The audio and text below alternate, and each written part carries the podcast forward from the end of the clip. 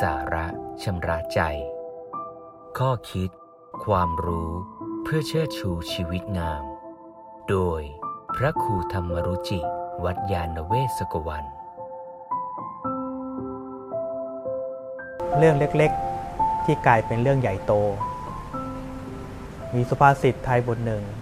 ที่กล่าวถึงว่าน้ำพึ่งหยดเดียว ที่มาของสุภาษิตนี้เองก็เล่าถึงว่าครั้งหนึ่งในหมู่บ้านแห่งหนึ่ง มีคนขายน้ำพึ่งขณะทำการแบ่งขายน้ำพึ่งนั่นเองก็ทำน้ำพึ่งหนึ่งหยดตกลงที่พื้นจิงจกที่อยู่แถวนั้นก็ออกมาเลียมากินน้ำพึ่งหยดนั้น แมวเมื่อเห็นจิ้งจกก็เข้ามาตะคุบสุนัขที่อยู่ไม่ไกลเห็นแมวก็เข้ามาไล่เข้ามากัด เจ้าของแมวเห็นแมวของตนถูกสุนัขกกัด ก็ถือไม้มาได้ตีสุนัข เจ้าของสุนัขเห็นสุนัขของตนถูกคนตี ก็เข้ามาชกต่อยเจ้าของแมว เพื่อนของเจ้าของแมวเห็นเพื่อนตัวเองถูกต่อย ก็เข้ามาช่วย เพื่อนของคนเลี้ยงสุนัขเห็นเพื่อนตัวเองถูกลุมต่อยก็เข้ามาช่วย ต่างคนต่างมีเพื่อน เพื่อนก็เข้ามาช่วยกันสองคนสามคนสี่คนสิบคนยี่สิบคน กลายเป็นการชกต่อย การทำร้ายกันที่ใหญ่โต ลามไปถึงคนในหมู่บ้านทั้งหมดแบ่งเป็นสองฝ่ายเข้ามาทำร้ายกัน พอมีการบาดเจ็บล้มตายก็ไปชวนไปเชื้อเชิญ คนที่ต่างหมู่บ้านที่รู้จักมาช่วยมาสู้กัน สุดท้ายกลายเป็นสงครามใหญ่โตไปสงครามกลางเมือง มีคนล้มตายบาดเจ็บมากมาย ร้อนถึงพระราชาต้องนำกองทัพมาปราบ แม้ปราบสำเร็จคนก็ตายแล้ว ของก็เสียแล้ว ทุกอย่างพังพินาศแล้ว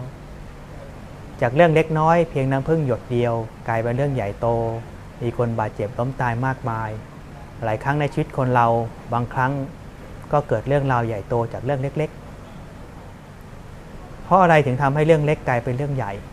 สิ่งหนึ่งที่ที่เป็นต้นเหตุสำคัญอย่างหนึ่งก็คือความรู้สึกจิตใจของคนเมื่อคนเรามีความมีความโกรธมีความเกลียด มีความอยากได้สิ่งใดมากเกินไป มีความยึดถือในของของตน พอถึงเวลาใช้อารมณ์ในการตัดสินใจในเรื่องราวเหล่านั้น เรื่องนั้นก็ใหญ่โตขึ้น บางครั้งเป็นเพียงแค่คำพูดคำพูดเดียว ก็ทำให้ทะเลาะกันจนเรื่องราวลุกลามใหญ่โตก็มีอยู่ ดังนั้นบางทีบางอย่างนี่ก็ต้องระวังเหมือนกันว่า บางอย่างถ้าเราเป็นผู้ถูกกระทำบางครั้งก็คิดว่าเอ๊ะเรื่องนี้ มันใหญ่โตเพียงพอที่เราจะต้องกระทำขนาดนั้นเชียวหรือ ตัวข้ามถ้าเป็นเราเป็นผู้กระทำก็พึงระวังว่าการกระทำบางอย่างแม้เพียงเล็กน้อย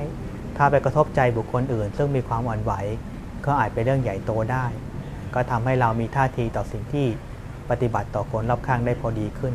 เพราะคนเราเมื่อยังมีกิเลสอยู่ มีความต้องการความปรารถนา บางครั้งบางอย่าง เรื่องราวเล็กๆน้อยๆก็กลายเป็นเรื่องใหญ่ได้ ก็พึงมีสติ มีขันติธรรมในการประพฤติปฏิบัติไม่ปล่อยให้อารมณ์ความรู้สึก ที่มีที่เกิดขึ้น โดยเฉพาะทางลบขยายใหญ่โตจนเกิดปัญหาต่อไป อย่าให้เป็นอย่างที่สุภาษิตเล่า อย่าให้เกิดปัญหาเพียงแค่น้ำพึ่งหยดเดียว